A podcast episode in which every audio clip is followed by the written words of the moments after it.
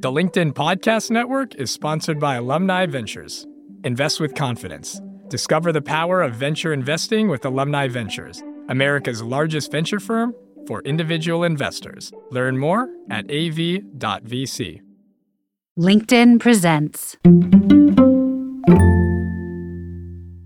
When I look at most people's communication, their analysis, their decision making, the goals they're striving for, they could really do with basically pruning the extra stuff that they're trying to do or trying to accomplish that is not central to their goal. Just eliminate it, prune it, and that central thing will actually get stronger.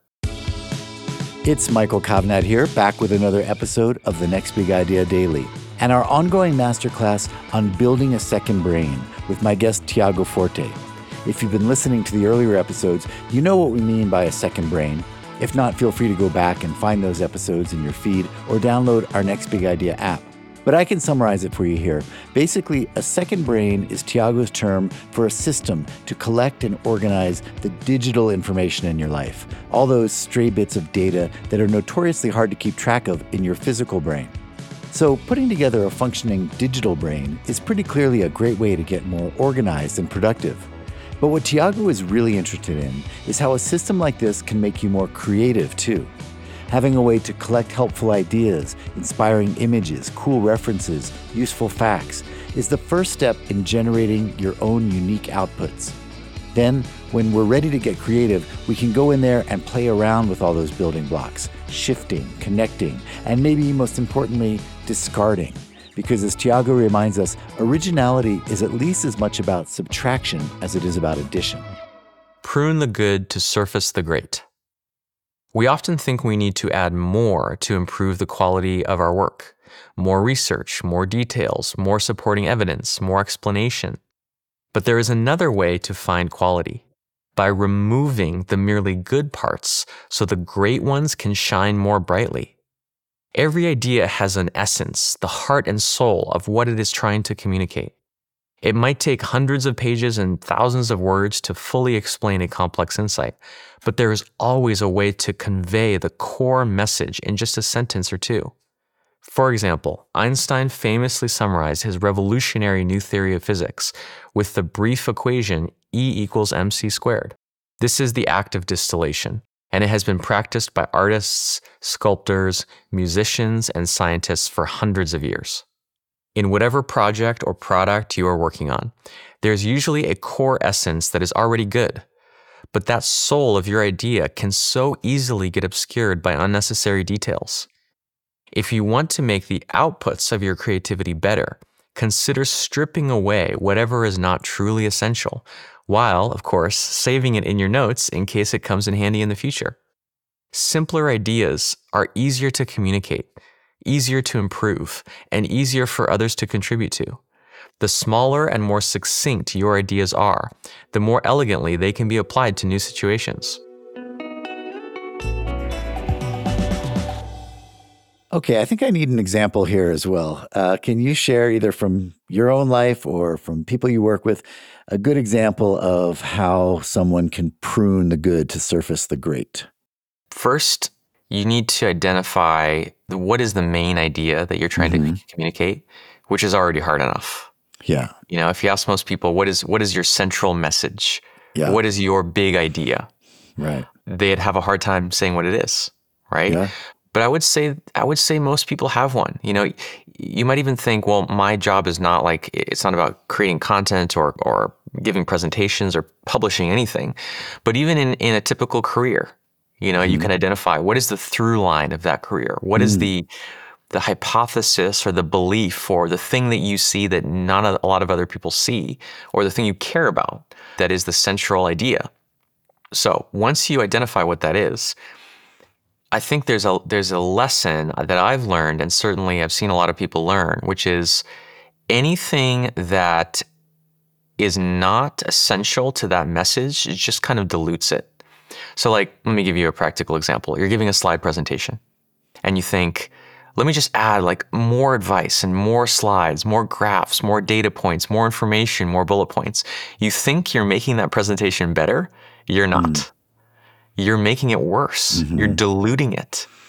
Mm-hmm. If you keep adding, adding, adding more stuff, people would just walk away like, if you ask them, well, what was the, the main takeaway? They'll, they'll just be like, uh, pff, I don't know. It's, it just gets lost in all that in all that content. Mm-hmm. And so when I look at most people's communication, their analysis, their decision making, the goals they're striving for, they could really do with less, basically pruning the extra stuff that they're trying to do or trying to accomplish that is not central to their goal. Mm-hmm. Just eliminate it, prune it, and that central thing will actually get stronger.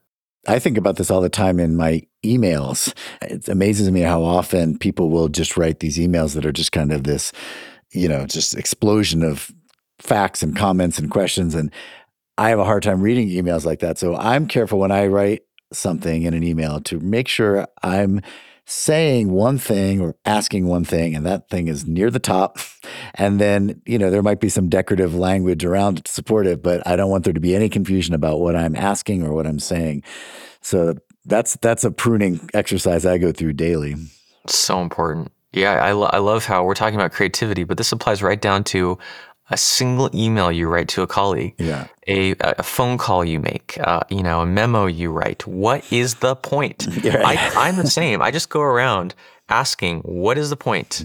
what is the point?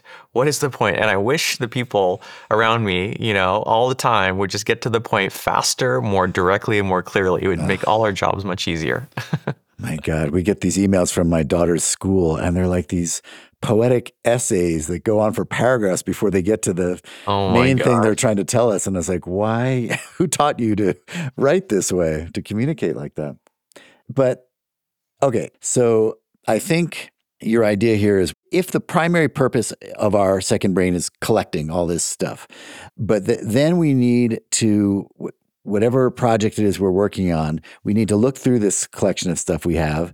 And before we take any action, we're probably trying to look through for what's the what's the core idea here, what's the through line of this project, and maybe I need to see all of this other stuff I've collected, but I shouldn't get confused by it either. I, I might need to go through a process. I think you call it distilling in your in your system of really trying to boil it down to something core before I take any action or make any decision. Yeah, there's a couple. There's a couple of ways that a second brain comes in. So distilling is one of them. Mm-hmm. Um, I found that often, once you've say made a first draft of something, mm-hmm. It's pretty hard to distill it right there in its kind of final form, mm-hmm. because you're kind of just like you get lazy. You're like it would take a bunch of extra work to really, you know, it's like the Mark Twain quote: "I would have made this shorter, but I didn't have enough time." That kind right. of thing. Right. Uh, once you've written it out or designed it or said it or whatever the the medium of expression is, it kind of has its own identity and its own inertia, mm. and it gets really hard to take things out. But in your notes, it's easier.